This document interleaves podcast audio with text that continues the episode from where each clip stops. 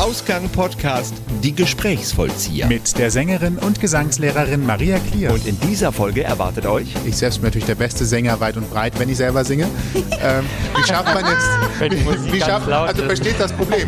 Dann gibst du dem Publikum deine Stimme und dann, ähm, ja, da, da bist du ausgeliefert, fertig aus. Brustbein heben, Brustbein heben, aber dabei nicht ins hohe Kreuz und Das dann immer in die, in die, schön in die Seiten und in den Rücken atmen. Wunderbar. Das alles und mehr jetzt in Ausgang. Der Sopran ist die höchste menschliche Stimmlage und wird in der großen Mehrzahl der Fälle von Frauen gesungen. Sie kann aber auch vom Jungen vor dem Stimmbruch, dem Knabensopran oder von Männern im Falsett gesungen werden. Das sagt Wikipedia. Und wir sagen herzlich willkommen zu Ausgang Podcast, die Gesprächsvollzieher. Unser heutiger Gast äh, ersang sich in ihrem Studium im Jahr 2009 ihr Konzertexamen und überzeugte im Anschluss auf vielen deutschen Bühnen als Sopranistin. Das Singen alleine ist jedoch nicht ihr einziges Thema, denn im Jahr 2016 eröffnete sie in Köln ihr eigenes Gesangsstudio namens Stimmgewand. Und heute begeben wir uns auf eine Stimmexpedition und freuen uns, dass wir dich hier in diesem Rahmen begrüßen dürfen. Herzlich willkommen, Maria Klier. Hallo. Ich Hallo. freue mich. Wir freuen uns. Wir sind hier schön in Köln-Mühlheim. Geschafft. nur ein, nur ein Kilometer vom Rhein entfernt, ja, quasi, äh, im schönen Medienviertel. Ja. Äh, magst du kurz, kurz unsere Situation, unsere Lage beschreiben? Wir sind hier jetzt bei dir im, äh, im Stimmgewand. Genau, wir sind jetzt hier im Studio Stimmgewand in Mülheim auf der schönen Schanzenstraße. Wir befinden uns quasi zwischen Karlswerk und E-Werk, wie ich immer so schön sage, genau auf der Mitte und ähm, genau in einem schönen alten Industriegebäude befindet sich hier das äh, schöne Studio, das Gesangsstudio, was ich hier eröffnet habe 2016. Und hier finden ganz tolle ähm, Sachen statt. Und hier entzücken mich immer alle meine Schüler mit schönen Stimmen. Wir sind quasi mitten im Medienviertel auch, also sehr passend eigentlich, äh, weil durchaus Singen und auch das, was man damit dann hinterher ausdrückt und aufführt, ja äh, in den Medien oder in allem, was auch man als Medien bezeichnen kann, auch im weiteren Sinne, da denke ich auch an Theater und äh, Musical und Co., ähm, durchaus damit eine direkte Beziehung hat. Aber bevor wir so thematisch einsteigen, kommen wir doch kurz noch zu dir. Äh, woher kommst du? Warum bist du ausgerechnet in Köln gelandet? Wie war dein Weg? Ja, also ich komme vom Niederrhein. Ich bin auf dem sehr flachen Land aufgewachsen, an der holländischen Grenze in Goch. Kannst du auch ein bisschen äh, ein Ähm, bisschen Nederlands? Reetschapski start in de Toin oder so, das weiß ich noch. Also ich habe tatsächlich bei uns an der Schule ähm, konnte man sogar äh, Niederländisch wählen. Das habe ich auch gemacht, ganz spät. Nach anderen Fremdsprachen habe ich dann noch Niederländisch ein Jahr gelernt. Aber ich ähm, äh, scheue mich immer sehr, das zu sprechen, weil die Holländer halt alle so gut Deutsch sprechen. Deshalb, ähm, naja. Ähm, Und sie genau. erkennen auch einen immer sofort, ne? Ja, also sie erkennen trotz all dem, sofort selbst wenn es für uns gut klingt, ist Total. Und sie sprechen halt so unglaublich gut Deutsch meistens und irgendwie äh, mit meinen drei Brocken dann da, der, ähm, ja, nee, da spreche ich lieber Englisch, da fühle ich mich wohl. Ja. Aber genau. Also bin quasi, ich konnte quasi über die Grenze spucken und damals war das ja so, da ist man ja immer noch zum Tanken über die Grenze gefahren, das war ganz schön und zum Fla kaufen und so. Genau, das sind so meine Kindheitserinnerungen an den Niederrhein. Und ähm, genau, da bin ich zur Schule gegangen, habe Abitur gemacht und dann war aber irgendwie auch klar, so wie sich das entwickelt hat mit dem Singen, dass ich natürlich da weggehe zum Studium und habe schon als Jungstudentin, also neben der Schule hier in Köln an der Musikhochschule als Jungstudentin Unterricht gehabt bei einer Professorin, bin dann immer einmal oder zweimal die Woche nach Köln gefahren. Und dann nach dem Abitur habe ich dann angefangen zu studieren in Köln und das ist ein relativ langes Studium. Also wenn man denkt, es ist nur ein Gesangsstudium, es dauert wirklich fünf Jahre, beziehungsweise meins hat sieben Jahre gedauert, weil ich dann nach dem Diplom noch Konzertexamen gemacht habe. Ich habe noch Gesangspädagogik studiert, habe dann ziemlich lange Zeit in Köln einfach verbracht. Das war die Frage, glaube ich. Ne? Wie bin ich nach Köln ja. gekommen? Ja, dann kann ich ja da stehen bleiben. Also das war Frage, die. Frage. So bin ich nach Genau. Köln gekommen. Wie war denn dann dein Einstieg? Weil da, da, da gab es gerade für mich so einen kleinen Sprung. Du bist Ja. zur Schule gegangen und dann war auf einmal die Musik da. Genau, da wollte ich auch gerade einhaken, noch mal kurz. Also du hast Ja. äh, quasi schon von klein auf an mit dem Gesang Berührung bekommen, ne? Also es war jetzt nicht von heute auf morgen. Genau. Oder? Nee, also ich bin als Kind, wie das so ist, ich bin ja auf einem Dorf groß geworden, wirklich, war ich halt im Kinderkirchenchor. Und ähm, genau, da habe ich dann gesungen mit meiner Schwester zusammen. Und ähm, das war auch schön, aber da, ich hatte jetzt nie als Kind Ambitionen, irgendwie äh, Sängerin zu werden. Das hat Spaß gemacht. Und dann habe ich ähm, Klavierunterricht genommen. Das war so mein erstes Instrument. Da war ich noch relativ klein, ich weiß aber gar nicht wie alt. Und später war es so mit, ich glaube so 14 oder sowas, haben meine Eltern gesagt, komm, dann willst du noch ein zweites Instrument. Und meine Schwester hat sich dann gesagt, ah, da ist so eine Opernsängerin, die gibt Unterricht. Ich will Gesangsunterricht. Und ich habe gesagt, oh nee, ich nehme Querflöte. so. Und so lief das dann. Und dann habe ich Flöte gespielt und meine Schwester hat gesungen. Und irgendwann gab es dann so ein, so ein Vorsingen, wo ich dann hingegangen bin, wo meine Schwester gesungen hat. Und das war auch sehr schön. Habe ich gedacht, ah, interessant, interessant. Und ähm, sie hat dann irgendwann das Singen aufgehört, weil sie einfach andere Interessen hatte und meinte dann, dann geh du doch mal in meine Stunde. Ja, dann bin ich da mal hin, ja, dann so ungefähr und dann bin ich da mal hingegangen. Also das, ich sage eigentlich immer, dass ich das meiner Schwester zu verdanken habe, weil ich dann so gedacht, ach ja, dann gehe ich da jetzt mal hin. Und dann hatte ich halt wirklich eine super tolle Gesangslehrerin, die war halt total einfach motivierend und super und dann habe ich sofort Feuer gefasst und ähm, genau, habe dann einfach richtig Gesangsunterricht gehabt. Und selbst da habe ich aber noch gedacht, oh, ich mache Grundschullehrerin. Also selbst da habe ich irgendwie noch nicht gedacht, ich habe mich halt nie als Opernsängerin gesehen. Also ich habe irgendwie nie daran gedacht. Und dann klar, dann mit dem Unterricht, die hat mich dann zu Wettbewerben geschickt, Jugend musiziert und in den Niederlanden habe ich dann auch so einen Gesangswettbewerb mitgemacht und dann denkt man, ah, okay, funktioniert, ne? Scheint und so. zumindest so zu sein, dass man Und dann schnuppert man da so ein bisschen kommt, ne? rein, genau, und denkt sich, ah, so könnte vielleicht und und sieht so ein bisschen, wie diese Welt so ist. Und die hat mich dann auch nach Köln genommen zu dieser Professorin, mal hat gesagt, sing der mal vor, guck mal und so. Und die hat gesagt, ja, ja, ich nehme die, ich nehme die. So und dann ist das eigentlich entstanden. Also es ist nie so, dass ich morgens aufgewacht bin, im Bett lag und sagte, Mama, ich will wie die Colors singen oder so. Das ist einfach nicht, das ist nie passiert. Also bei mir war das einfach so ein, so ein ähm, etappenweises, ja, es hat sich einfach so entwickelt. Und dann war ich natürlich super happy, dass ich das machen konnte. Aber dieses, dieser Gedanke, ich komme halt aus, ich bin Lehrerkind. Dieser Gedanke, so Kind, also meine Eltern haben mir das nie gesagt, aber so dieser Gedanke, na, mach noch irgendwas. Und deswegen habe ich diese Gesangspädagogik auch noch nebenbei gemacht, weil ich dachte, erstens interessiert es mich auch und zweitens habe ich immer gedacht, na, wenn das mal doch nicht klappt oder also nicht nur als Sicherheit, aber trotzdem, ne? So ähm, einem die Möglichkeit zum Quereinstieg als Lehrer genau, nochmal, genau, falls genau, irgendwas einfach so noch mal eine andere Seite mitzumachen, genau, Ist immer gut, wenn man viel kann, auf jeden Fall. genau. War dieses Vorsingen bei der Professorin auch schon quasi ein Bewerbungsvorsingen für die Musikhochschule oder ist das nochmal etwas anderes gewesen? Nee, dieses erste Vorsingen, was ich da gemacht habe, war mehr privat. Da bin ich wirklich zu ihr da in ihren Unterrichtsraum und habe ihr vorgesungen, weil das läuft ja in unserem Business so, alles über Kontakte und Personen. Also wenn Also die deine Sympathie Stimme wahrscheinlich. finden, ja, und wenn die das auch nicht gut, dann brauchst du schon gar nicht die Aufnahmeprüfung machen, weil wir reden hier von irgendwie, es gibt ja dann die wirkliche Aufnahmeprüfung für den ähm, Studienplatz, auch für den für Jungstudenten und auch ich musste dann nochmal machen für das richtige Studium. Und das ist, äh, da kommen 500, 600 Sänger an für sechs Studienplätze oder was. mein und Gott. dann singen die da vor. Die, die, das ist schon alles völliger Wahnsinn an Qualität. Da musst du eine Theorieprüfung machen, Klavier vorspielen, Gehörbildung. Da sind wir erstmal alle durchgefallen übrigens. Alle Sänger, die aufgenommen wurden, sind erstmal durch diese Gehörbildungsprüfung durchgefallen, wo man so, singen Sie mal die Melodie vom Blatt. Also wir waren da irgendwie alle ein bisschen gehandicapt und mussten dann so einen doofen Kurs machen, einen Monat lang und dann wurden wir alle aufgenommen. Aber also ähm, genau, was ich sagen wollte, dieses erste Vorsingen bei ihr war relativ entspannt. Also da war ich nur bei ihr und habe ihr einfach ein paar von meinen Arien und Liedern vorgesungen. Und sie so, ach schön, und das machen wir jetzt mal. Und dann musste ich aber noch diese offizielle Aufnahmeprüfung machen vor diesen ganzen Professoren in dem großen Saal da in der Hochschule. Das muss man dann, muss man dann schon noch machen. Dann im ganzen Genau. Stress den richtigen Ton finden. Genau, das ist schon, finde ich, jetzt, wo ich ja schon was älter geworden bin, aus dieser Perspektive heraus finde ich das schon einen großen Stress für so junge Menschen.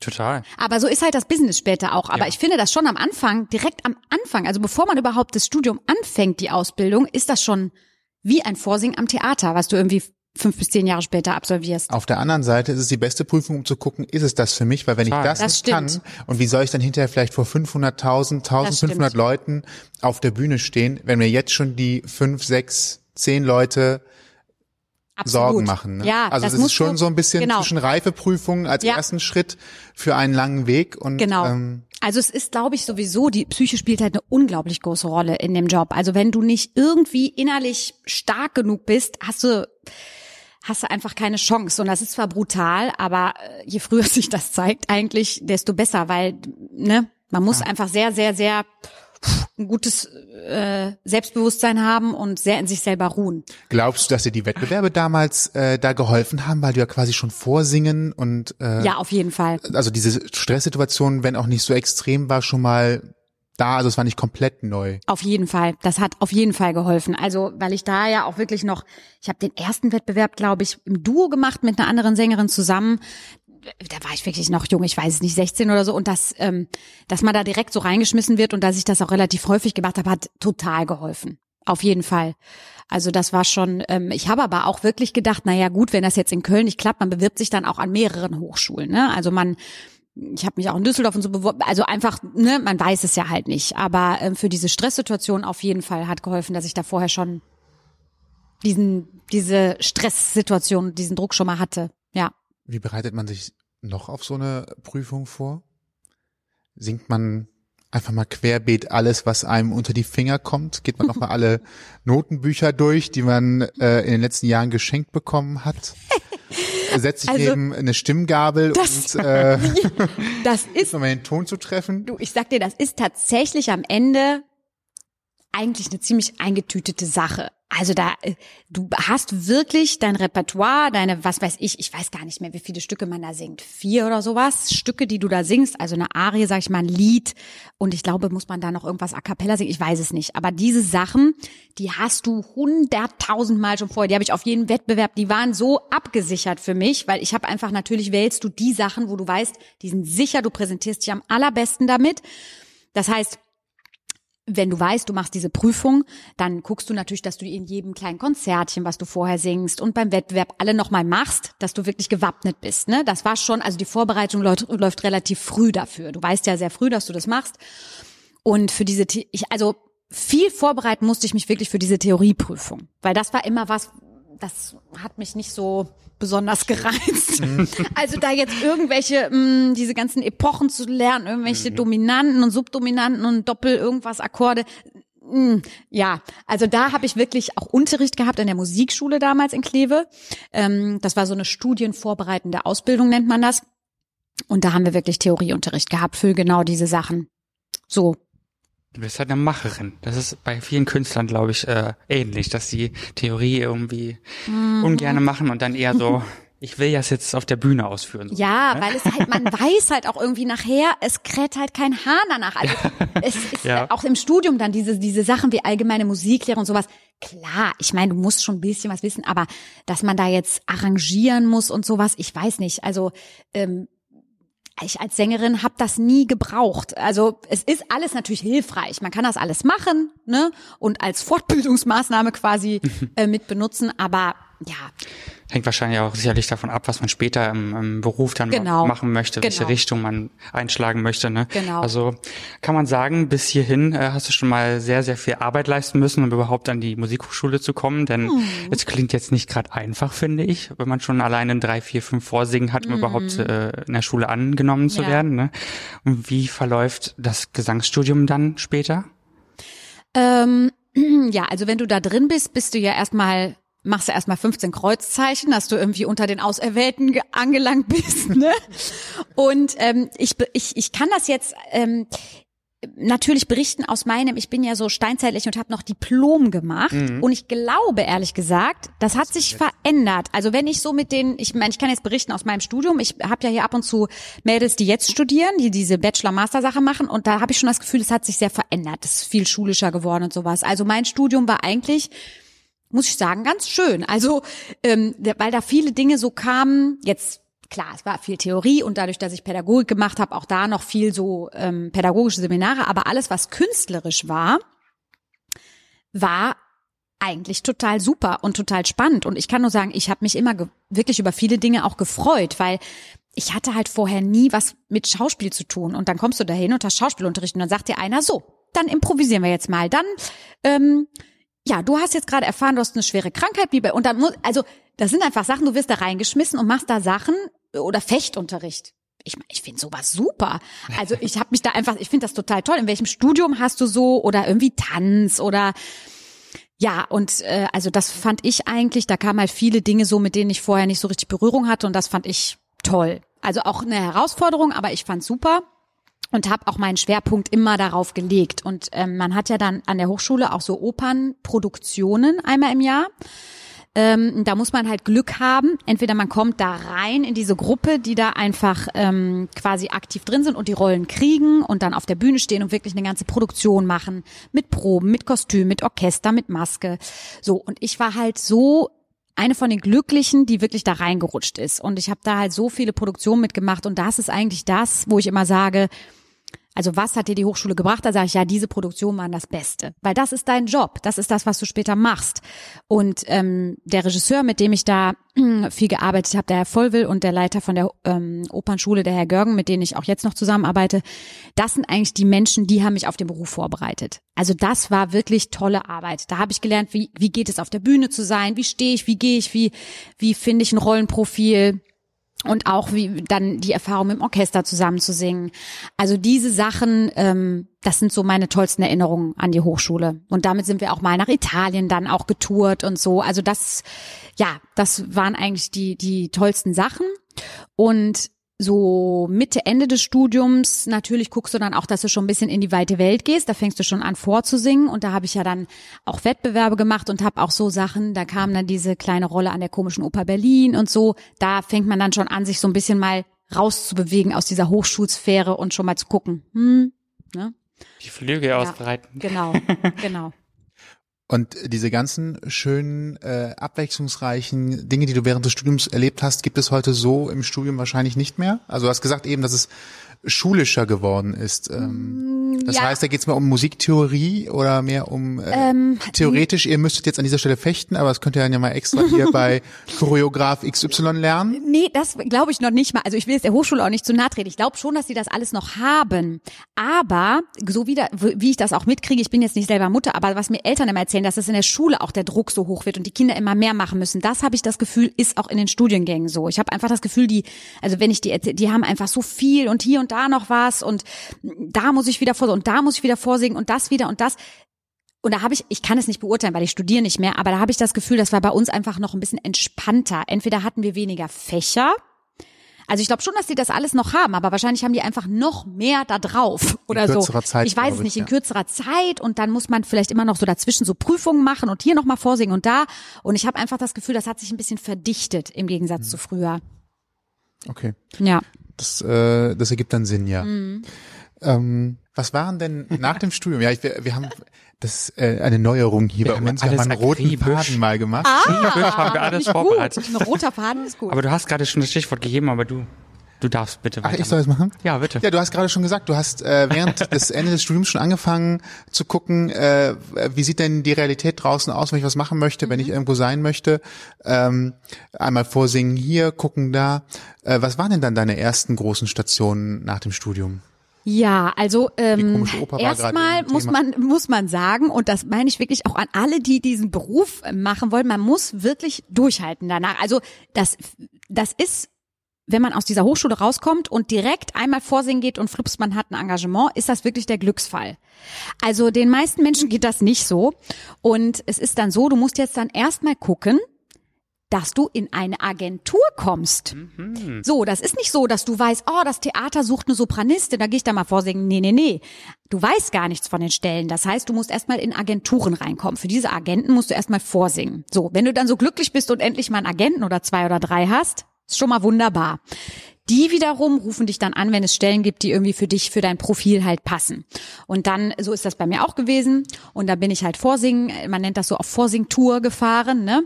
Und das ist auch erstmal wieder, also ähm, das soll jetzt nicht so negativ klingen, aber das ist erstmal alles wieder Investition, weil das klappt natürlich nicht sofort, ne? Du musst auch erstmal da Erfahrung sammeln und gucken, ah, vielleicht doch besser die Arie mitnehmen. Und dann bin ich da durch halb Deutschland getingelt, zu allen möglichen Theatern. Und mein erstes Engagement, wo, wo das dann beidseitig geklappt hat und wir das wollten, war dann in, also mein festes Engagement, ich habe natürlich vorher schon als Gast Sachen gemacht, aber das feste Engagement war dann in Stralsund an der Ostsee. Ja, und ehrlich gesagt, ich habe ja auch in anderen, manchen Stellen, wo ich so dachte, na, jetzt hier hingehen und so, nur für sich weiß nicht. Aber in Stralsund, muss ich sagen, da bin ich da angekommen mit dem Zug und dachte, oh, Ja, und dann war ich in diesem Theater und dachte, oh ja, also da, das hat irgendwie gepasst. Und das hat dann auch geklappt. Und das waren super tolle Rollen. Also ich habe da My Fair Lady gemacht direkt, ähm, Fledermaus Adele gemacht, Hänsel und Gretel, also wirklich gute Rollen, jetzt nicht so Miniaturrollen, sondern große Rollen. Und das war am Meer, das war für mich total, ich habe ja nie am Meer gelebt. Also ich habe diese Zeit genossen da. Das war ganz toll, wobei ich dann auch wusste, okay Maria, das ist wirklich im Nirgendwo, du musst dann auch wieder da weg. Und so war es dann auch. Also ich, genau.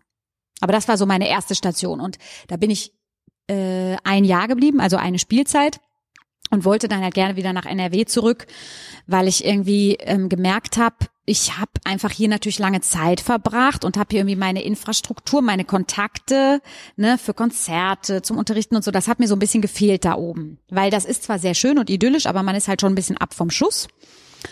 Und da hat sich irgendwie das so ergeben, dass die in Hagen am Stadttheater ähm, eine Stelle besetzen wollten. Und dann habe ich da wieder vorgesungen und das hat dann geklappt.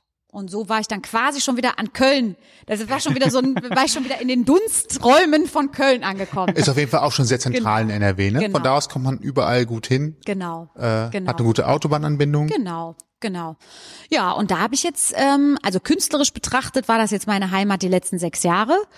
Und ähm, neben diesen Fest, also das ist ja dann eine feste Stelle, die man hat. Das heißt, das ist ein Privileg als Sänger, ja. Du bist fest angestellt, du kriegst jeden Monat dein Gehalt, du musst nicht ständig nach Jobs suchen. Du hast Urlaub. Das ist, du hast Urlaub, das ist sehr privilegiert, ja. Also du bist abgesichert. Eigentlich darf man so eine Stelle nie wieder hergeben, habe ich aber jetzt gemacht. Aber ähm, so neben diesem Festengagement kann man dann natürlich, und das habe ich ja auch gemacht, gucken, dass man noch hier und da an anderen Theatern Gastsachen macht, ne? Wo ich dann, äh, ich weiß jetzt gar nicht, was da in Rostock und äh, in Berlin diese Sache und sowas, was man dann halt nebenbei noch so macht. Aber man hat halt so eine künstlerische, künstlerisches Zuhause.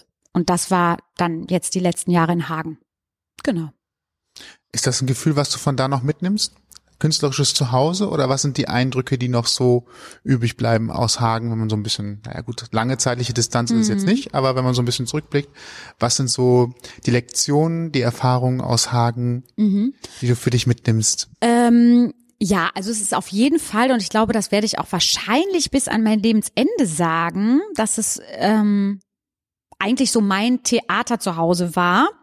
Ähm, weil ich da einfach so unendlich viel gesungen habe. Also ich habe da so viele Partien gesungen jetzt durch diese sechs Jahre durch. Und zwar wirklich auch Traumrollen. Also ich habe da Königin der Nacht jetzt gesungen.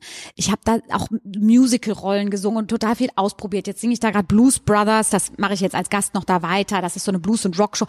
Dann habe ich da Sophie im Rosenkavalier gesungen, was einfach ein Traum war. Also ich habe diesem Haus sehr viel zu verdanken, auch künstlerisch. Und habe mich da einfach als Sängerpersönlichkeit total weiterentwickelt. Also so Stralsund war der Start und da habe ich einfach aber wirklich so mein eigenes, so wer bin ich als Künstler, das habe ich da vollzogen auf der Bühne, immer und immer wieder. Und auch diese ganzen Facetten, die ich da ähm, auspacken konnte, irgendwie, das war schon toll. Und das hat mich auch sehr gefreut, weil ich ja dann ähm, letztes Jahr noch diesen Preis da, diesen äh, vom Förderverein, so eine Art für so Publikum, so ne für äh, diese Vielseitigkeit, die ich da gemacht habe, dass ich da noch ausgezeichnet wurde und so und all das. Und du bist natürlich auch mit dem Publikum irgendwann connected, so ne. Man hat dann einfach eine Beziehung und mit dem Ensemble. Das ist halt dann doch irgendwie wie so eine Familie. Also das werde ich auch immer im Herzen tragen. Ähm, ja, was mich aber ja natürlich dann bewogen hat, dieses Festengagement aufzugeben, hat ja auch Gründe. Und ähm, das ist eben, dass ich einfach gespürt habe, für mich, äh, es kamen halt nicht die Partien, die mich jetzt so weitergebracht hätten, wo ich dachte, na, das müsste jetzt kommen, um einfach als Sängerin weiterzugehen und auch als Persönlichkeit weiterzugehen. Ich wollte halt jetzt nicht das ewige Dienstmädchen sein, so, ne, immer lachende Fröhliche, obwohl ich das auch mag. Und ich wollte auch einfach, ehrlich gesagt, ein bisschen weniger singen, aber ausgewählter singen, weil ich habe halt sehr viel gearbeitet. Also ich habe da teilweise 80, 90 Vorstellungen der Saison gesungen. Das ist einfach viel. Ähm, und das muss man auch mal aushalten, körperlich und psychisch und auch immer auf Top-Leistung sein. Und das wollte ich ein bisschen reduzieren einfach für mich und sagen, ich suche mir dann lieber freiberuflich die Sachen wieder mehr aus. Und ähm, schlichtweg wollte ich auch einfach diese, ähm, ich wollte ich habe ein bisschen suche ein bisschen nach anderer Arbeit jetzt. Also es ist so ein anderer Lebensabschnitt kommt jetzt und ich suche für mich persönlich nach mehr Freiheit, auch ne, auch fürs Privatleben und für alles, aber ich suche so nach neuen Herausforderungen. Und das klingt ein bisschen komisch, weil man auf der Bühne immer Herausforderungen hat, aber irgendwie hat es nicht gereicht. Ich weiß auch nicht, es hat nicht mehr gereicht. Ich brauchte irgendwie was Neues. Und das habe ich mit diesem Studio jetzt, wo ich nochmal ganz anders kreativ sein kann, wo ich mir wirklich Konzepte überlege, Workshops, wo ich ganz neue Leute kennenlerne, irgendwie äh, Kontakte schaffe, Veranstaltungen organisiere. Mit Menschen zusammenarbeiten. Ja, ich arbeite direkt mit den Menschen zusammen, weil auf der Bühne, du bist letztendlich, so schön das Ensemble auch ist, du bist ein Einzelkämpfer und du stehst auf der Bühne und guckst ins Dunkel. Du gibst dein letztes Herz, du gibst Mhm. alles, was du hast und guckst ins Dunkel. Natürlich kriegst du Applaus am Ende. Das ist auch mal toll und mal weniger und mal ganz toll.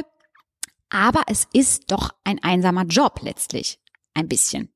Und ich habe das, ich, ich weiß, dass es eine Seite von mir ist, die auch ausgelebt werden muss. Dieses eins zu eins mit Menschen arbeiten und ganz nah an den Leuten dran und in die Gesichter sehen und sehen, ach du, das ist irgendwie toll, du hast da jemand glücklich gemacht und so. Also Es ja, funktioniert. Genau, genau.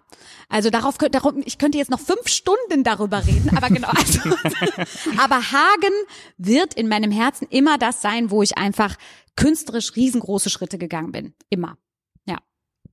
Ja. Und nach 80, 90 Vorstellungen hat man wahrscheinlich auch erst eine gewisse Routine, ne?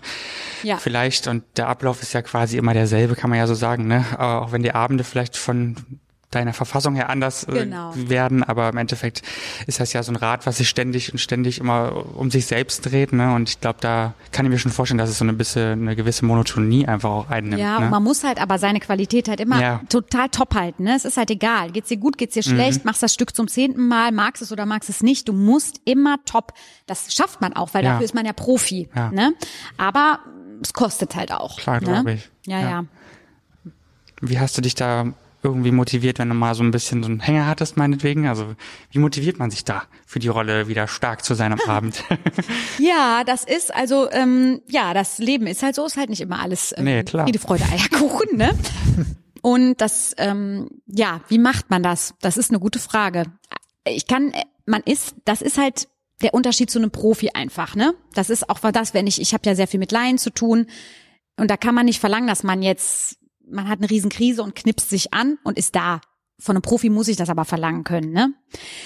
das jetzt gesund ist oder nicht, ist eine andere Frage, aber es ist einfach so, man macht das dann einfach. Man zieht sein, und diese Prozesse, die da, diese professionellen Prozesse, die man ja am Theater hat, die helfen natürlich. Du gehst halt zu Hause raus, du gehst ins Theater rein.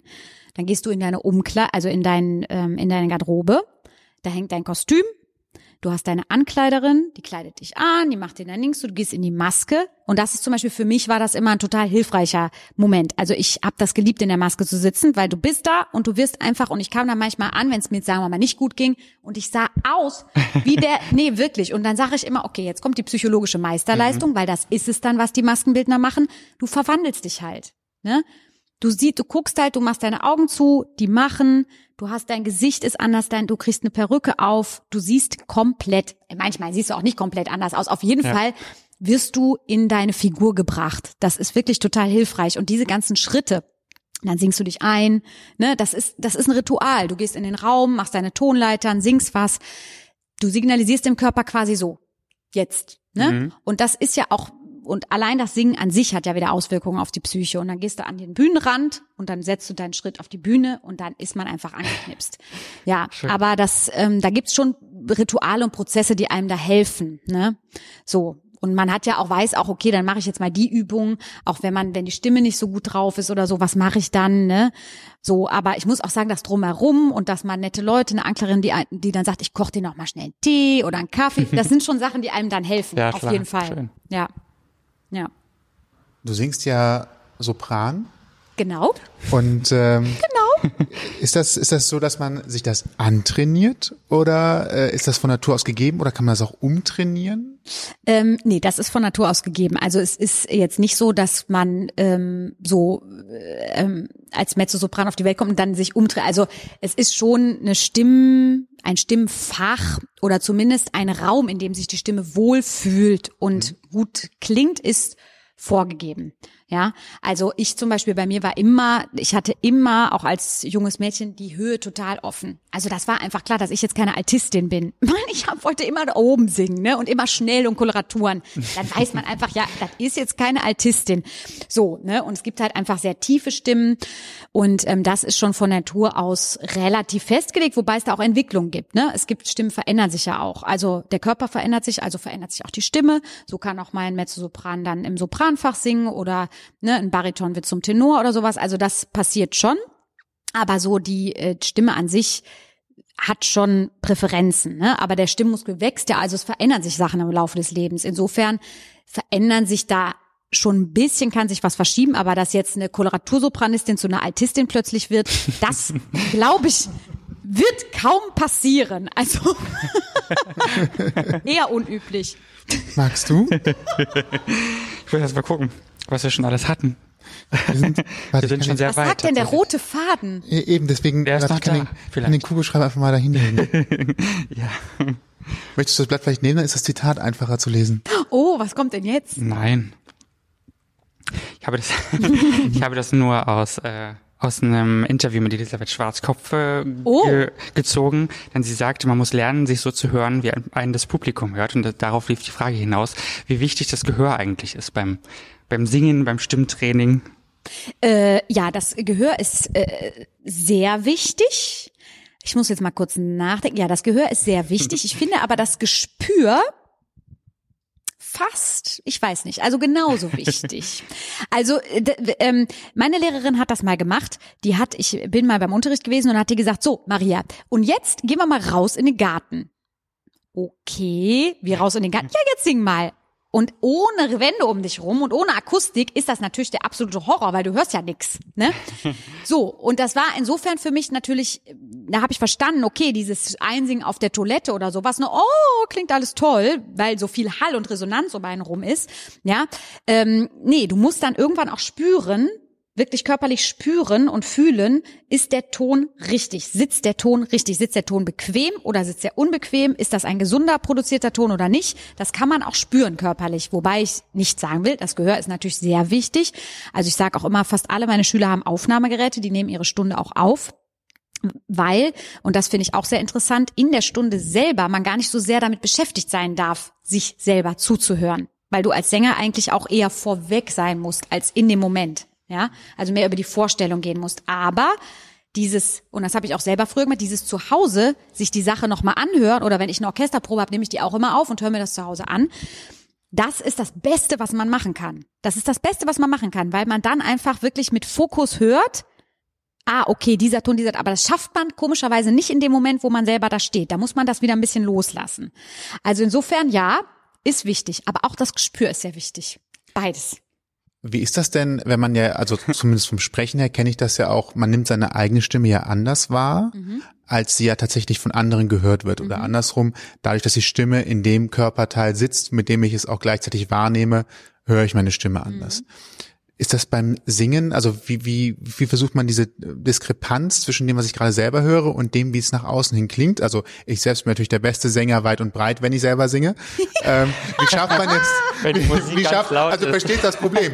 Wie schafft man jetzt die Diskrepanz? Ja, äh, ja. Aber wenn ich die Aufnahme nicht hinterher höre, dann merke ich, ah, vielleicht Ja, ja, nicht ja. der allerbeste. Ja, das ist aber wirklich so. Und das ist auch für die Psyche echt schwierig. Also man muss da, muss sich da schon mit auseinandersetzen. Ich meine, jetzt ist das so. Bei Leuten, denen ich jetzt sage, jetzt nimm dich mal auf und hör dir das mal an. Die sind natürlich für, oh nee, das klingt ja für uns so. So, also mal, ich meine, irgendwann gewöhnt man sich einfach an seine Stimme, ne? Wie die dann klingt. Kann das ist ja, genau, das ist ja totale Gewöhnung. Irgendwann weiß ich einfach, ich habe meine Stimme jetzt so oft von außen quasi dann nochmal gehört, dass ich Bin ich. ja, genau, dann ist man dran gewöhnt. Aber ich finde das schon, ähm, ja, irgendwie ist das schon eine Herausforderung. Und ich meine, in dem Moment auf der Bühne darfst du da gar nicht drüber nachdenken. Nee, dann das ist, glaub ich, ja vorbei. Da, ja, oder auch im Vorsingen. Also dann darfst du überhaupt nicht drüber nachdenken. Man muss dann einfach technisch gesehen, ne, an, hat man an seinem Klang gearbeitet und man nimmt sich mal da und guckt, wo geht der Klang weg oder wo klingt der Klang irgendwie eng oder was weiß ich. So, und in dem Moment, wo du dann singst, kannst du dich nicht damit beschäftigen, ne? Das, das, das überfordert den, das kriegt der Körper gar nicht hin oder der Geist.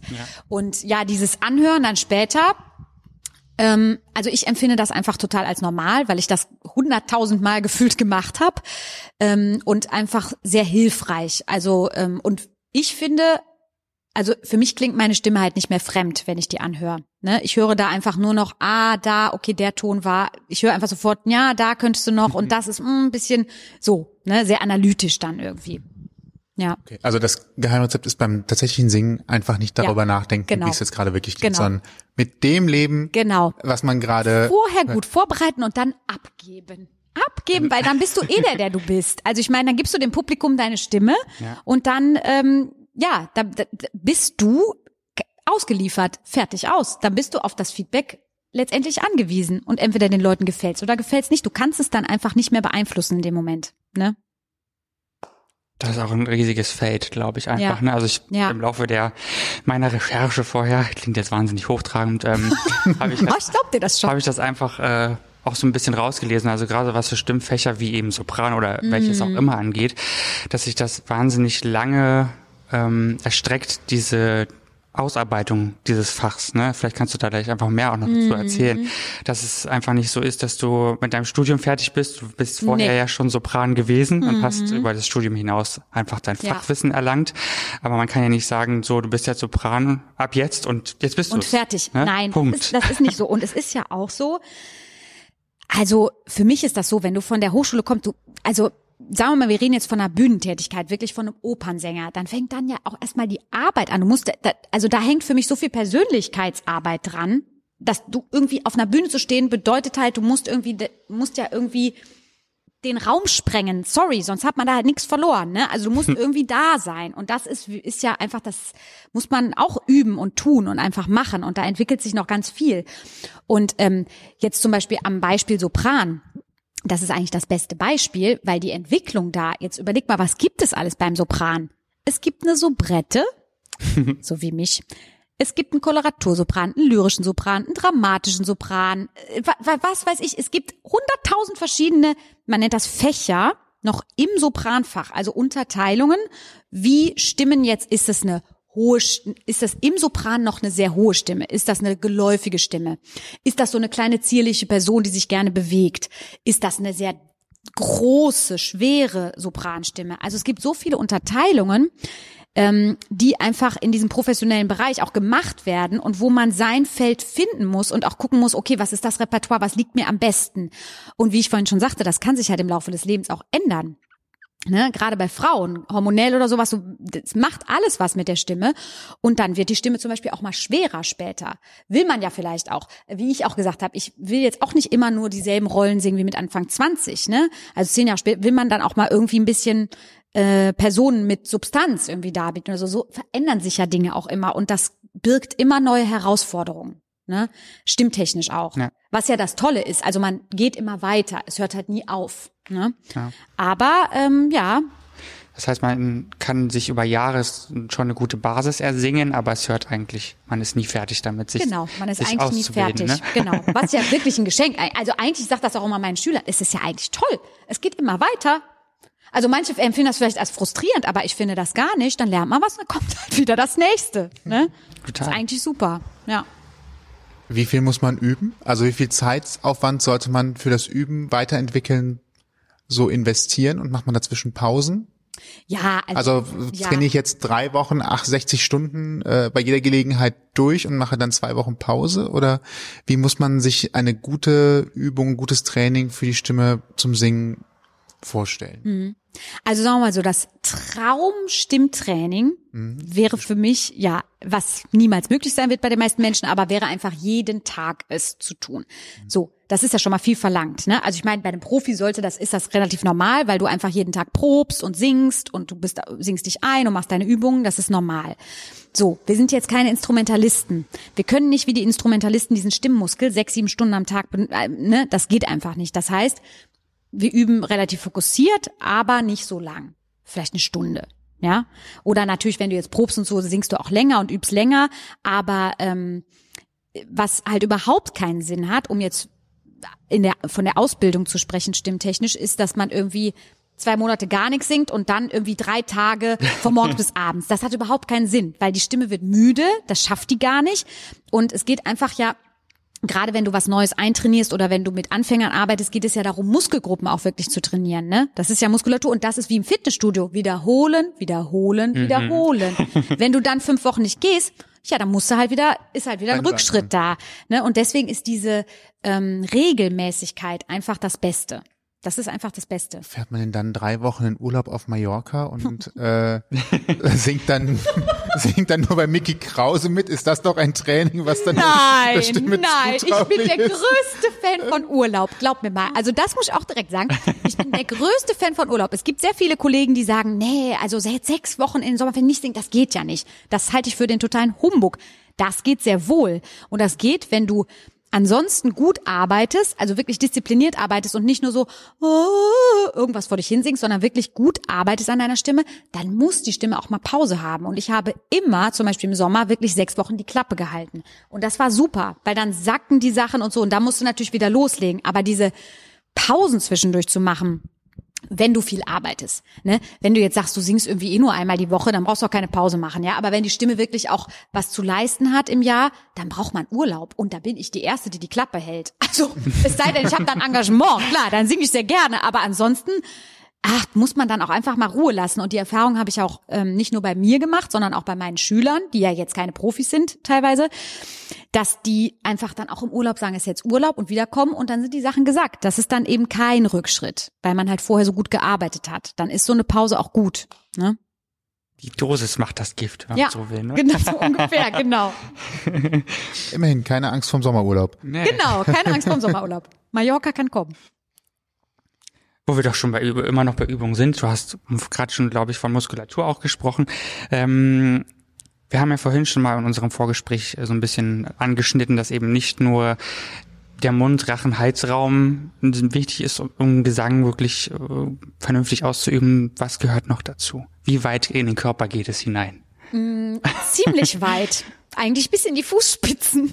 Nee, also ähm, das ist, ähm, ist wirklich wahr. Und das ist, ähm, deswegen führe ich das jetzt mal ein bisschen aus, weil das Ursprung meines Konzeptes ist hier im Studio, dass ich einfach den Leuten ähm, zu verstehen geben möchte, dass es ein körperliches Instrument ist und dass man einfach nicht nur mit seinen zwei Stimmbändern hier im Kehlkopf arbeiten kann, weil dann wird man müde.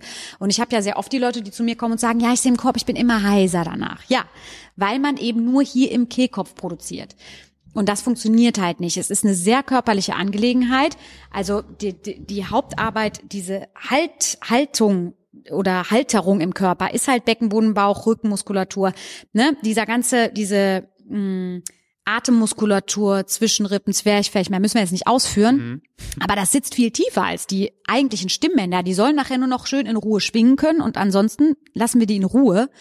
Und ähm, insofern ist das sehr, sehr körperlich. Und ähm, deswegen mache ich ja hier auch relativ viele Sachen, auch diese Kombination mit Yoga und Gesang, weil man eben durch Übungen auch wirklich finden kann, ah, okay, erstmal diese Muskeln erforschen, ne, diese Atemräume, diese Resonanzräume erforschen und dass das eben nicht über Druck und Gewalt und nur Lautstärke im Kehlkopf produzieren geht, sondern immer um ein total ausbalanciertes, durchlässiges, körperliches Arbeiten. Das ist einfach super wichtig. Und das darf auf gar keinen Fall verloren gehen. Das geht's nämlich manchmal. Ja. Also immer schön gerade. Immer schön gerade, Wir immer sitzen schön doch gerade schon, ja, gerade, immer schön, genau, das bitte Thema schön. kam, ja, ich sehe das schon, hingesetzt. ich bin schon ganz irritiert, ja. Aber ich kann es mal ein bisschen mehr zur Versuchen zu Genau. strecken, ist nämlich ja, Yoga-Übungen Brustbein heben, Brustbein heben, aber dabei nicht ins hohe Kreuz. Lendenwirbelsäule längen.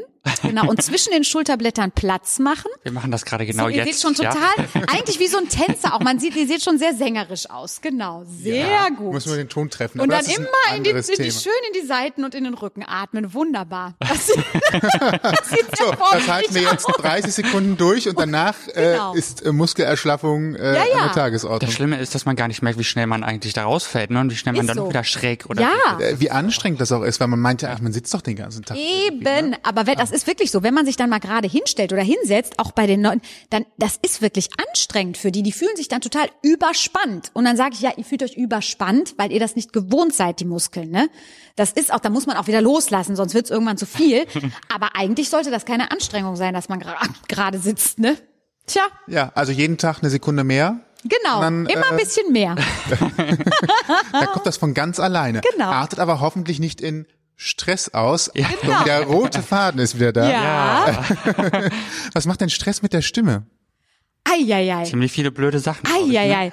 Ja, Oh, das ist jetzt aber eine sehr, hm, ja, da hätte ich jetzt gerne noch so einen Facharzt Sollen wir mal aber ganz nee, kurz hier genau, hier mein, mein, mein Fachbuch für, ähm, für Medizin. Nee, also was machst du, also ich von meiner, ähm, von meiner Seite her, aus meiner Erfahrung, ähm, macht das natürlich viel mit der Stimme, weil wenn man sich jetzt mal überlegt, man sagt ja auch, es schnürt mir den Hals zu, förmlich. Und da ist auch was dran. Ich beobachte auch zum Beispiel bei mir, wenn ich stressige Phasen habe oder wirklich irgendwas emotional ich wirklich leide, dann habe ich wie so eine zugeschnürte Kehle. Also meine Sprechstimme wird auch dann irgendwie ganz eng. Und das liegt daran, dass man dann halt nicht mehr gut durchlässig im Körper ist, sondern verkrampft und der Kehlkopf dann auch ein bisschen zu hoch sitzt. Ne, dann ist alles so ein bisschen überspannt, ja. So, statt dass das alles hier entspannt und etwas abgesenkt ist, ne, und die Atmung durchlässig. Ja, allein wenn wir darüber anfangen zu sprechen, was macht Stress mit Atmung? Kurzatmig, hochatmig, ja, geht alles nach oben, ne? Ja, und wenn ihr jetzt zum Beispiel mal aus dem Yoga diese vertiefte Atmung, dieses ganz ruhige, langsame in die, ähm, ne, in die, wirklich in die tiefen Lungenspitzen gehen, das geht dann flöten im Stress. Und dadurch ist der ganze, das ganze Instrument fliegt dir auseinander. Also insofern macht das sehr, sehr viel mit dem Körper. Und deswegen bin ich auch ein Fan davon, Singen so als Handwerk zu sehen und zu sagen, ähm, man muss wissen, was man dann aus dem Werkzeugkasten nimmt, um sich in so einem Moment zu helfen. Und welche Übung ich machen kann, um zu sagen, okay, ich vertiefe meine Atmung, ja. Ich lasse mal vielleicht mal erstmal wieder die Schultern los, das wäre vielleicht mal das Erste, ne, damit die Muskeln sich am Kehlkopf mal entspannen. Ne. Ich mache mal den Nacken locker, dann mache ich mal ein paar ausgesungene Töne, um die Stimme mal frei zu machen. Dann muss man sich einfach, man muss wissen, wie man sich dann helfen kann. Und das geht. Also man kann das wirklich erlernen. Aber Stress macht viel mit der Stimme, auf jeden Fall. Was überanstrengt sie tatsächlich die Körperhaltung als solches? Ähm, oder was kann eine Stimme überanstrengen tatsächlich in diesem Sinne? Also überanstrengen kann eine Stimme, wenn du wirklich ohne, ähm, wenn du Dinge falsch machst. Also was zum Beispiel die meisten Leute falsch machen, ist, dass sehr viel Anstrengung im Kiefer ist. Also dass der Kiefer ganz fest ist, das sieht man auch bei manchen Leuten beim Sprechen schon. Und wenn die das beim Singen machen und dann im Chor zum Beispiel ganz hoch und ganz tief singen, dann hast du hier ständig Spannung auf dem Kehlkopf, ja. Das ist einfach mörderanstrengend für diese zwei kleinen armen Stimmbänder. Oder macht man sich auch kein Bild von die Zunge. Ach, ich sag's euch, die kann so dermaßen verspannt sein, dann drückt die da auf den Kehlkopf rum und so. Das kann halt alles großen Einfluss haben auf, ähm, auf die Stimmgebung. Und wenn du dann einfach so singst, ne, und da ist irgendwo, äh, meistens ist es ein zu viel an Spannung im oberen Bereich des Körpers und ein zu wenig an Spannung im unteren Bereich des Körpers. Und das führt dann dazu, dass Stimme falsch benutzt wird und dadurch wird sie überanstrengt, ne? Und dann wird man heiser. Mhm. Heiserkeit kenne ich auch manchmal äh, bei, bei Schlafmangel, wenn ich äh, zu lange unterwegs war. Kann das sein oder ist es dann doch der Alkohol? Hm, warte, lass mich mal nachdenken.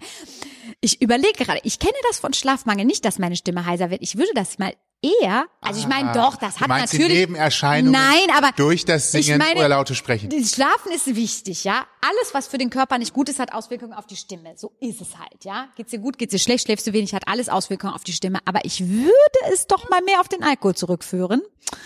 Weil das kommt ja darauf an, was du wieder getrunken hast. Aber wenn das sehr säurehaltige Getränke zum Beispiel sind, dann kann das auch mal ganz schlecht für die Stimme sein. Also so Alkohol im Grunde ist jetzt nicht unbedingt so förderlich fürs Singen. Wie, wie hältst du das? Äh, Mhm. vermeidest du tatsächlich bestimmte Sachen komplett äh, zu konsumieren? Also es kann, muss ja nicht nur Alkohol sein, es gibt auch Mhm. andere Sachen, denen man nachsagt, dass sie für die Stimme nicht förderlich sind. Ähm, Ja. Also ich habe jetzt hier keine Zigaretten gesehen. Rauchen Ja. zum Beispiel ist so der Klassiker. Genau, Ähm. ist halt nicht so gut, tue ich auch nicht.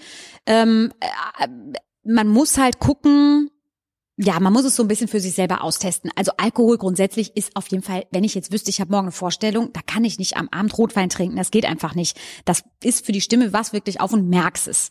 Ich meine, normaler Mensch merkt es vielleicht kaum, aber ein Sänger für einen Sänger ist das halt ein Weltuntergang. So, heißt aber nicht, dass das nicht alles schon passiert ist.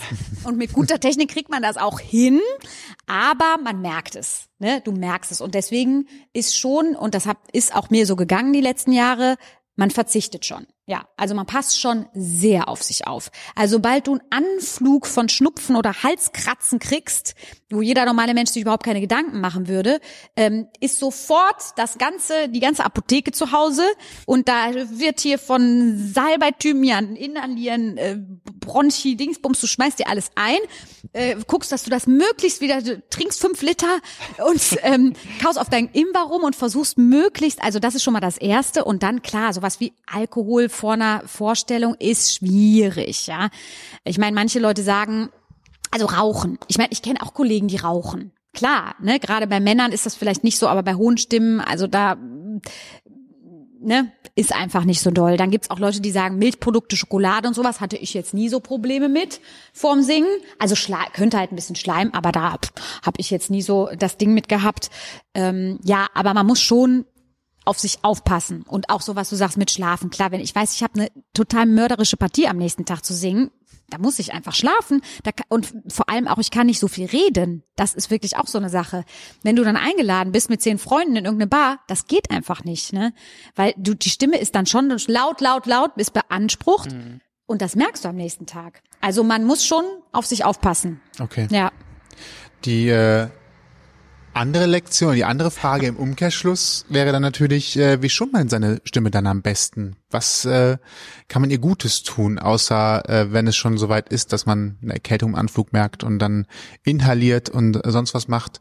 Äh, was kann man ihr sonst denn noch so Gutes tun? Regelmäßiges Training wäre wahrscheinlich etwas, ja, regelmäßiges äh, was wir aus Training. den genau. äh, Erzählungen eben hatten. Genau. Gibt es noch etwas, was ich ihr Gutes tun kann?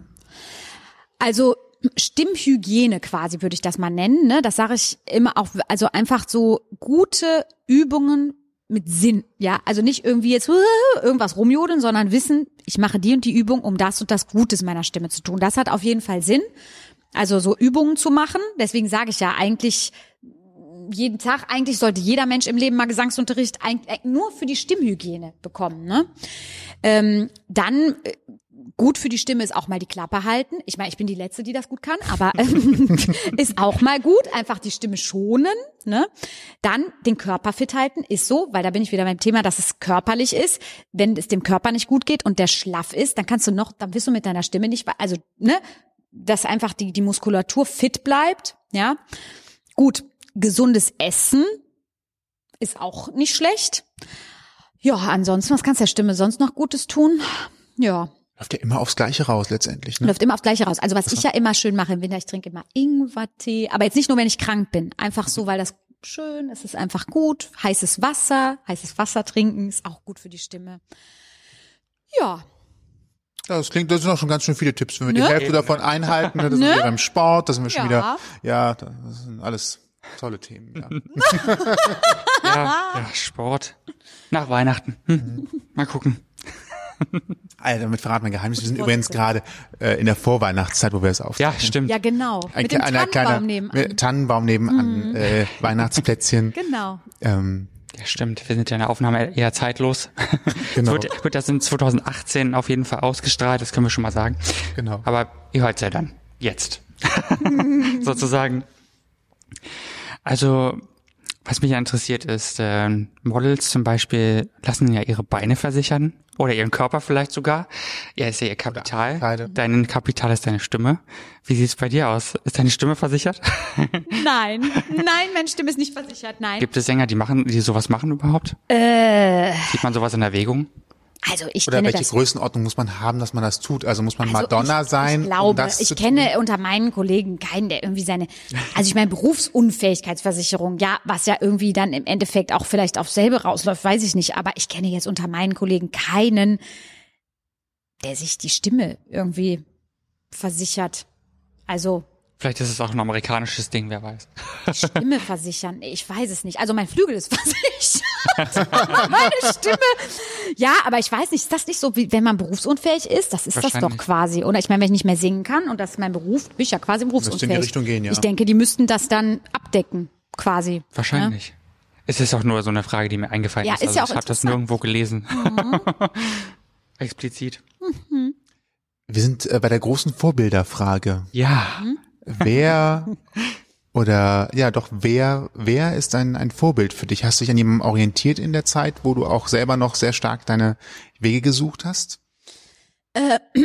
Ja, also es gibt ähm, Sänger auf jeden Fall, an denen ich mich orientiert habe. Ich sage immer, ich bin da irgendwie im letzten Jahrhundert stecken geblieben. Also meine, die Sänger, die ich mir auch heute noch anhöre und die ich als vorbildlich betrachte, was auch Gesangstechnik angeht, sind halt so, die leben halt alle nicht mehr. Also das waren so die Sänger so der, so der 40er, 50er, 60er Jahre. Also da gibt's wirklich tolle Leute, Rita Streich, äh, Erna Berger, Fritz Wunderlich, Anneliese Rothenberger, Lisa Della Casa, es gibt auch vorher noch Corelli. Also da gibt es, ja, das sind halt klassische Sänger, ne? Das sagt euch jetzt vielleicht nichts, weiß ich nicht. Wunderlich habe ich schon mal Aber gehört, aber genau, ich bin mir nicht aber ganz das sind sicher. wirklich tolle Sänger und das ist, sind die, die auch von, vom Klang, von ihrer Art zu singen für mich vorbildhaft waren. Ähm, ja, genau. Wer sich für diese Persönlichkeiten interessiert, dem empfehle ich äh, eine Interviewreihe von August Everding auf YouTube. Da gibt's ganz viele, Da Capo, kennst du ja Genau, bestimmt. Ne? genau. Also da gibt's einige dieser Sänger, Genau. die da auch äh, Ja. mal zu Gast waren. Genau. Nur mal so Sehr nebenbei. interessant. Wir gucken, Habe ich auch ein bisschen geguckt, ja. können wir schon mal Spotify-Playlist mit denen zusammenstellen Ja, genau. können. Wahrscheinlich nicht. Genau. Ich fürchte, es wird knapp, aber gucken wir mal. Ja. Ja, Vielleicht gibt's da ja eine was. lustige Idee. Das ist eine gute Idee. Ja, äh, wir können Ja. Auch, man kann es ja sogar äh, embedden, wie das so schön heißt, diesem, dieses komische Internet. Man Wow. So Sachen in die Seite mit einbauen kann. Ja, ja. Wir gucken mal, also wenn, Ich wenn es kann geklappt hat, se- wenn es geklappt hat, seht ihr auf jeden Fall dann auf unserer Homepage die Playlist dazu. Richtig, wenn es bis hier, wenn ihr bis hierher gehört habt, dann seht ihr vielleicht ein Resultat, wer weiß. Genau. Wir kommen ein bisschen zu deinem, was, äh, was ja jetzt momentan auch ein Steckenpferd von dir ist. Das ist äh, das Thema Gesangsunterricht und ähm, andere auch auf den Pfad äh, der gut klingenden Stimme äh, mit Melodie äh, zu bringen.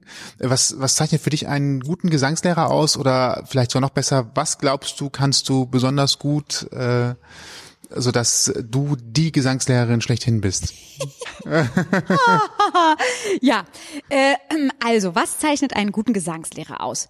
Ähm, Aus deiner Sicht. ist ja nur aus, deine Meinung, aus ne? Sagen wir mal meiner so. ganz Wir sind subjektiven subjektiv. Sicht würde ich sagen, ein guter Gesangslehrer muss ein, das muss ein super großes Interesse einfach an seinem Schüler haben und an der individuellen Stimme des Schülers. So. Ähm, für mich ist in erster Linie nicht der ein guter Lehrer, der ein guter Sänger ist. Weil wenn der kein Interesse für den Schüler hat, sondern nur will, dass der irgendwie schöne Töne produziert, damit er als guter Lehrer, da ist das für mich kein guter Lehrer. Also es geht darum, beim Schüler das, also den Schüler weiterzuentwickeln. Und ich sehe das wirklich so natürlich stimmlich, aber eben auch die Persönlichkeit, weil das geht halt überein beim Singen. Und da neue Wege aufzuzeigen, anzuleiten und das alles halt sehr, mu- muss man sagen, finde ich, sehr empathisch und ist auch eine emotionale Sache. Da muss man feinfühlig sein. Das zeichnet für mich auch einen guten Lehrer aus. Ähm, natürlich Fachwissen. Also ich finde auch, dass man streng sein muss als Lehrer. Ich finde nicht, dass hier Leute hinkommen sollten, um ihre Zeit zu verplempern. Also ich muss denen was geben. Das ist eine Dienstler, die, also ich möchte auch Wissen vermitteln. Aber ich finde, dieses, dieses Interesse am Schüler muss einfach für einen Lehrer im Mittelpunkt stehen. Es geht nicht darum, hier zu sagen, hoch, äh, hoffentlich wird der jetzt der nächste große Opernsänger und ich werde dann auch mal erwähnt. Nee, es geht darum, dass die Leute, egal was die für Ambitionen haben oder ähm, warum die singen und warum die Gesang in ihr Leben holen, es ist für jeden eine Bereicherung und dass man einfach sagt, die individuellen Möglichkeiten möchten wir ausschöpfen und dieses Geschenk, dieses stimmliche Geschenk einfach auskundschaften und weiterkommen und sehen, was für ein einfach was für ein tolles Geschenk bei jedem, bei jedem im Körper schlummert.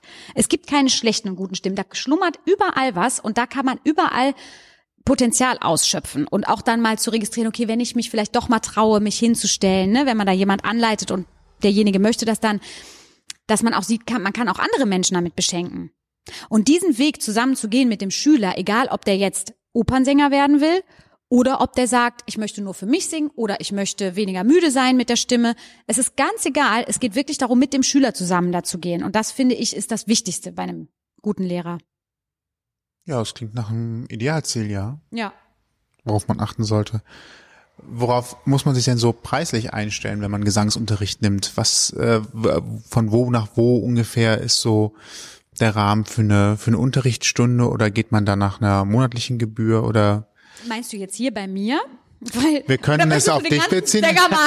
Weil da, hör mal, da sagt, da gibt's horrende Summen, was Menschen zahlen für Gesangsunterricht bei den Koryphäen der Opernwelt. Da Ja. kannst du richtig Geld Okay, loswerden. bleiben wir bei den Bodenständigeren. Ja, genau. Äh, bei, bei den Bodenständigen, genau. also äh, tatsächlich sagt jetzt jemand, äh, ich, ich werde jetzt hier nicht groß am, am Theater Genau. was machen, sondern es geht darum, dass ich gemerkt habe, auch Chorsingen würde mir Spaß machen, aber ich fall da noch zu sehr auf. Ja, ähm, genau. Ich muss etwas an mir tun. ja, ja, das ist ja. Vielleicht hat auch jemand in der Positiv Band. oder negativ, man weiß es ja Ja, nicht. das wäre dann herauszuarbeiten, sicherlich. Genau. Aber äh, so jemand, der halt sich ein bisschen weiterentwickeln möchte. Also es wird Ja. kein Rockstar, sondern Ja. es geht tatsächlich darum, zu schauen, dass man äh, da mal Ja. einen richtigen Weg einschlägt. Also bei mir bezahlen die Leute, wenn du jetzt kommst und du nimmst, was ja eigentlich sollte das der beste und normalste Fall sein. Du kommst wöchentlich einmal zum Unterricht für 45 Minuten, dann bezahlst du 130 Euro im Monat. Das läuft das Jahr durch. Und ähm, genau, in den Ferien findet halt kein Unterricht statt. Das ist so das, was die Leute zahlen. Also ich unterrichte auch Leute teilweise 14-tägig, die einfach zu viel Stress haben. Dann bezahlen die ein bisschen mehr aufgerechnet. Also dann bezahlt man 76 Euro, glaube ich. Das ist dann pro Einheit ein bisschen, ne?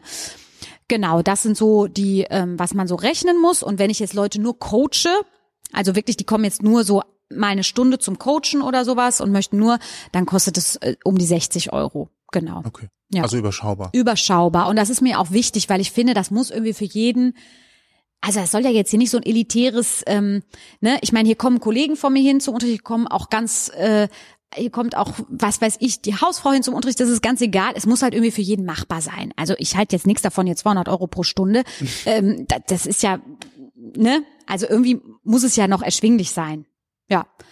Ja, wir wollten ja jetzt auch nicht zu den Koryphäen, die dann äh, tatsächlich nee, ich Wie? nehmen dann nicht? eigentlich, nehmen dann, nehmen dann eigentlich, also ich äh, muss jetzt so an die drei Tenöre denken und sowas, nehmen die eigentlich noch Gesangsunterricht oder unterrichten die sich selbst oder haben die einen Trainer? Wei, wei, weißt du das? Ich weiß das nicht. Also es, es ist ja so, jeder sollte eigentlich immer noch mal zu einem Lehrer gehen, ne? so, das war ja auch gerade so Genau. die Quintessenz, man entwickelt sich ja immer weiter Also, und die Stimme verändert genau. das ganze Leben über. Also eigentlich Ja. braucht man ja schon ein Korrektiv, ein Genau. Zumindest so, also es ist immer auch gesund. Ich finde das sowieso auch grundsätzlich gesund, sich mal in diese Position wieder zu begeben des Lernenden.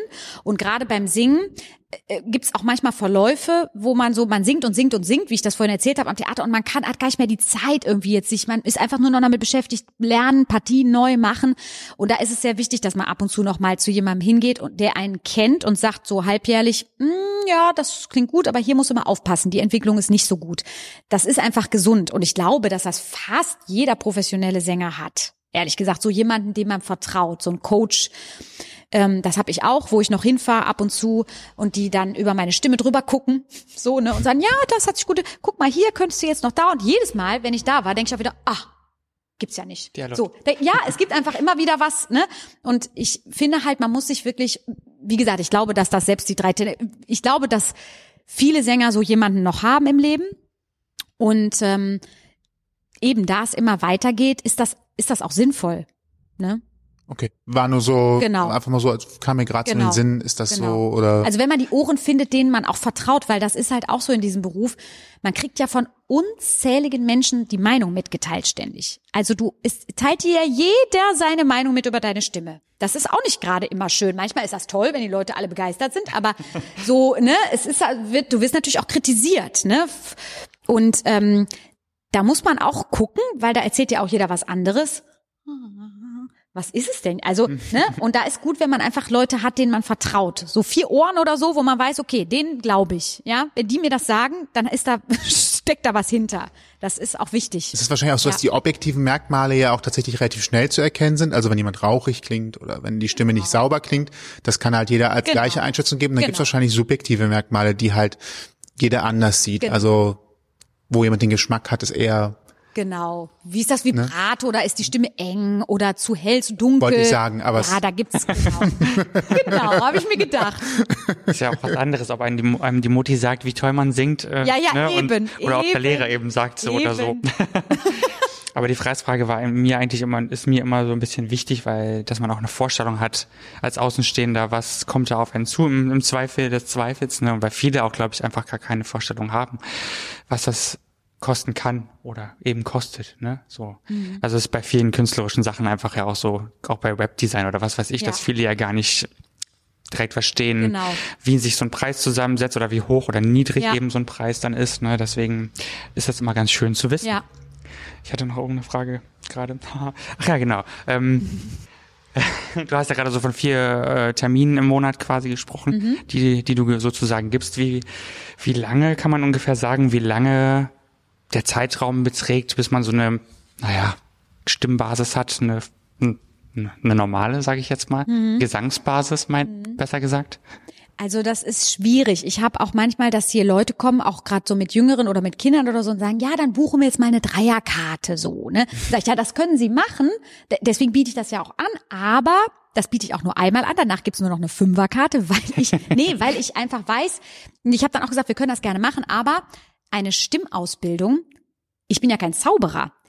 Das ist jetzt nicht in drei Stunden plötzlich dann, da ist es das passiert einfach nicht. Ich meine, dass es schnelle Fortschritte gibt, gerade am Anfang, das ist immer so. Also, dass man innerhalb von drei, vier Stunden denkt, so, wow, ja, ne, das passiert immer am Anfang. Ähm, aber diese Ausbildung, das ähm, dauert schon. Also ich meine, man kann schon, das geht halt bei manchen Leuten ganz schnell, gerade bei Leuten, die so, es ist leider so, die Körpergespür haben, die jetzt nicht so total verkrampft sind, da geht das meistens relativ flott, weil dann die Stimme auch mitmacht und dann kommt viel raus und dann sind die innerhalb von einem Viertel oder äh, halben Jahr schon gut dabei. Und es gibt einfach Fälle, da bist du erstmal damit beschäftigt, da was freizulegen, ne? Sachen, falsche Sachen abzubauen, alte Muster. Das ist auch ein Unterschied, ob jemand mit 16 kommt oder mit 40. Ne?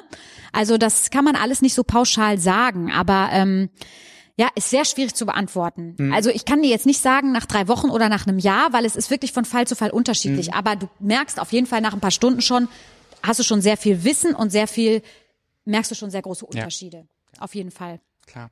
Also sollte jetzt auch keine konkrete Antworterwartung sein. Ne? Ist klar, man das zeigt ja nur auf, dass man eben, Ja. wie auch bei dir natürlich, äh, lange braucht, um dahin zu kommen, wo man ist. Und man studiert ja nicht umsonst sechs, Ja, ja, sieben genau. Jahre, ne? Sonst wird man ja kein Profi so ungefähr. Genau. Ja, gut. Und damit kommen wir zu unserem kleinen Abschlussspiel. Ja. Es ist ganz, äh, ja, es ist ganz einfach. Es ist das äh, Assoziationsspiel oder auch, wie wir es nennen. Mein Wort, dein Wort. Wir sagen also ein Wort. Ja, es ist ja fast immer immer ein Wort. ähm, und du sagst einfach, was dir dazu einfällt. Das kann ein Wort sein, das kann ein Satz sein, das kann eine ganze Geschichte sein, die sich dahinter verbirgt. Äh, falls wir irgendwas Großes ausgegraben haben, was wir nicht wussten. Hm, okay, Da sind wir also komplett frei. okay. Äh, und es sind fünf Wörter und äh, so einfach ist das Spiel. Und Okay. äh, es gibt keinen Zeitdruck. Also wenn du jetzt sagst, ah, will ich mal kurz drüber nachdenken, dann ist es auch kein Problem. Okay. Ähm, es gibt ja keine Handschellen oder Nein. es gibt auch keine Uhr. Ist auch nichts, äh, was du noch nicht gehört hast. Okay. Es hat immer mit demjenigen zu tun eigentlich, ne? Ja. Na, da bin ich ja mal sehr gespannt. Soll ich anfangen? Ja, fang doch bitte an. Das erste Wort ist Heiserkeit.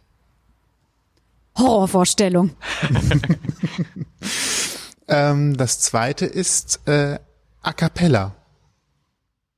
A cappella, da muss ich erzählen, das ist, da fällt mir eine Geschichte ein, weil ich sing, wir singen ja sehr selten a cappella. Also als Opernsänger singst du eigentlich immer mit Orchester oder zumindest mit Klavierbegleitung. Und a cappella ist ja ungewöhnlich, aber ich weiß noch, und ich finde diese Geschichte, das äh, fällt mir einfach sofort ein, bei meinem, ich glaube, bei meinem allerersten Wettbewerb, den ich gemacht habe, Solo-Gesang, irgendwo am Niederrhein in irgendeiner Stadthalle oder so, habe ich da gesungen und da musste man äh, da musste man irgendwie eine Opernarie, Konzert, bla bla bla und ein Lied a cappella und das musste ich vorher auch noch nie machen. In dem Wettbewerb. Und da habe ich gesungen, weißt du, wie viel Sternlein stehen? Und meine ganze Familie war da, sogar meine, meine, meine beiden Omas. Die fanden das so, die waren nachher so zu Tränen gerührt und ich diese Geschichte fällt mir einfach da ein. Das war einfach Wie total schön. Da habe ich, Ah, weißt du, wie viel Sternlein stehen? Das war eines meiner A cappella Gesänge. Ich habe ja im Zuge dessen ja auch mal eigentlich gegoogelt, A cappella, was versteht man eigentlich darunter? Und habe natürlich die moderne Interpretation davon gelesen, aber auch woher es eigentlich kommt. Nämlich singen in einer kleinen Kapelle, äh, ich glaube es war sogar italienisch, äh, in Italien, mit tatsächlich damals auch orchestraler, leichter äh, Ach. Begleitung. Ähm, und erst später daraus eine, eine Ach, das ist ja witzig. da, und da, es ist erst später die komplett ohne Instrumente Version geworden. Sehr interessant. Ja, weil eigentlich Und A heute cappella würde man ja auch sagen mit Kapelle irgendwie. Also Ja. Richtig, Irgendwie- aber eigentlich kommt es aber aus der, aus der Kirchendefinition, Ja. also ne, in einer Ja. Kapelle singen Ja. und damals halt auch noch mit Instrumenten tatsächlich. Ähm, und das ist erst im Laufe der Zeit ohne Instrumente geworden und heute gibt es schon wieder erste klassische, also laut Wikipedia und Ja. meinem löchrigen äh, Sieb, also Gedächtnis. ähm, ähm, ist dann erst später wir, also ist dann die ganz klassisch trockene Version geworden und heute gibt es schon wieder erste Interpretation, die tatsächlich dann eine Schmalspur orchestrale Begleitung äh, Guck darunter mal. sehen.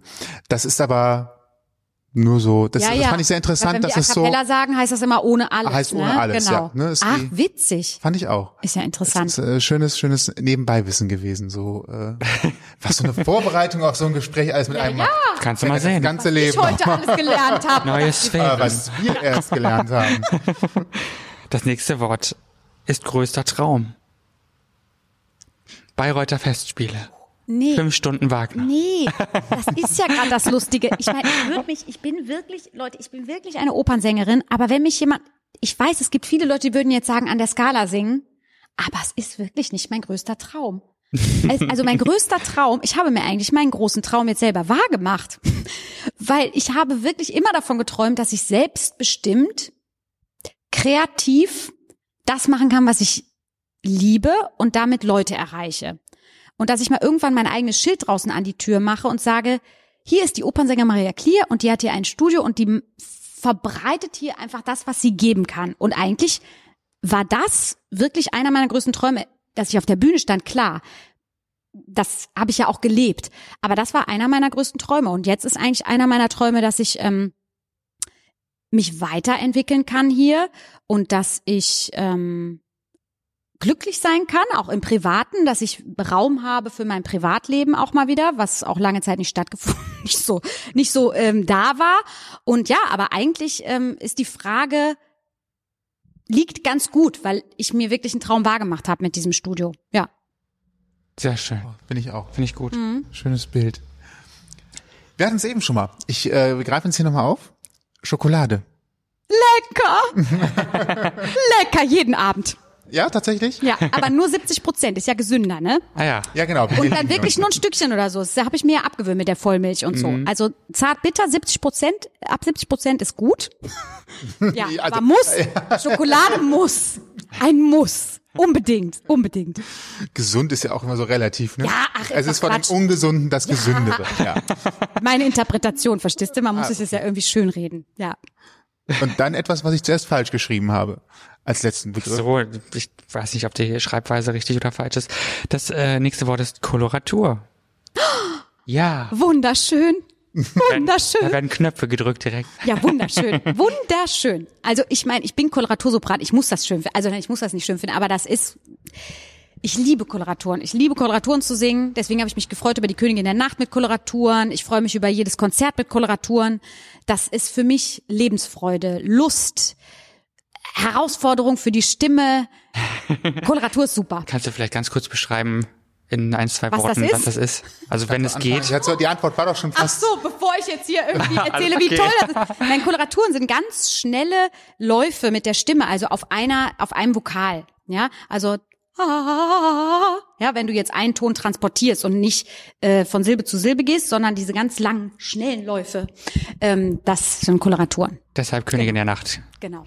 Kann jeder nur raten, hört euch oder guckt euch auf YouTube Königin der Nacht an, dann wisst ihr direkt, was Dann weiß Koloraturen man, was sind. Koloraturen sind, genau. ne? Deswegen kam ich nur darauf.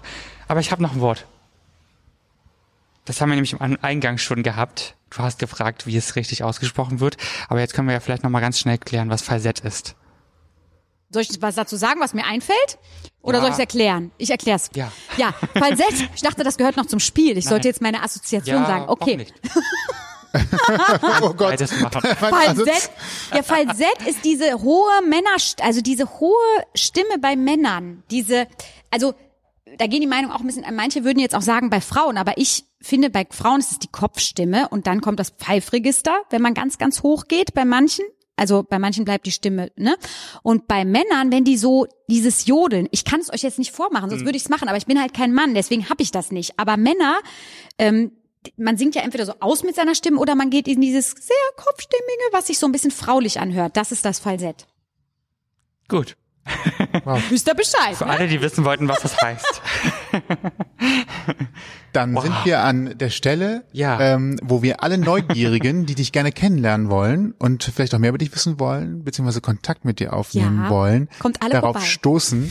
Äh, wie können sie dich finden? Wie äh, nehmen sie am besten Kontakt mit dir auf? Äh, am besten kann man mich finden über die, die äh, Studio-Homepage, also stimmgewand-gesangsstudio.de.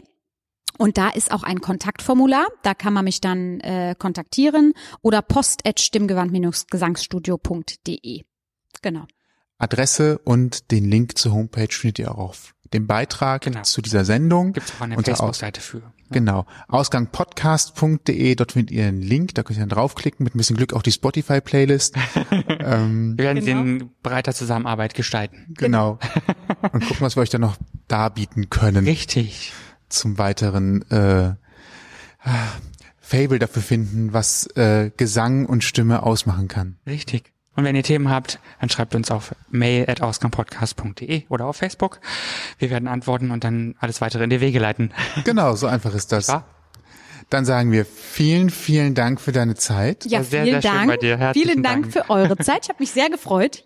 Es Wir war ein auch. sehr schönes Gespräch. Ja. Ja, fanden wir auch. Und euch da draußen vielen Dank fürs Zuhören und einen guten Abend, Morgen, Nacht, Tag, was auch immer Ja. ihr jetzt noch macht. Habt eine schöne Zeit. Bis dann. Singt ein bisschen. Genau, singt Genau. ein bisschen. Bis dann. Bis dann. Tschüss. Ihr habt Themenvorschläge, möchtet zu Gast sein oder habt Feedback, meldet euch per Facebook, Twitter, Instagram oder E-Mail bei uns. Das war's für heute. Mehr Folgen und wie ihr uns erreichen könnt, findet ihr auf ausgangpodcast.de.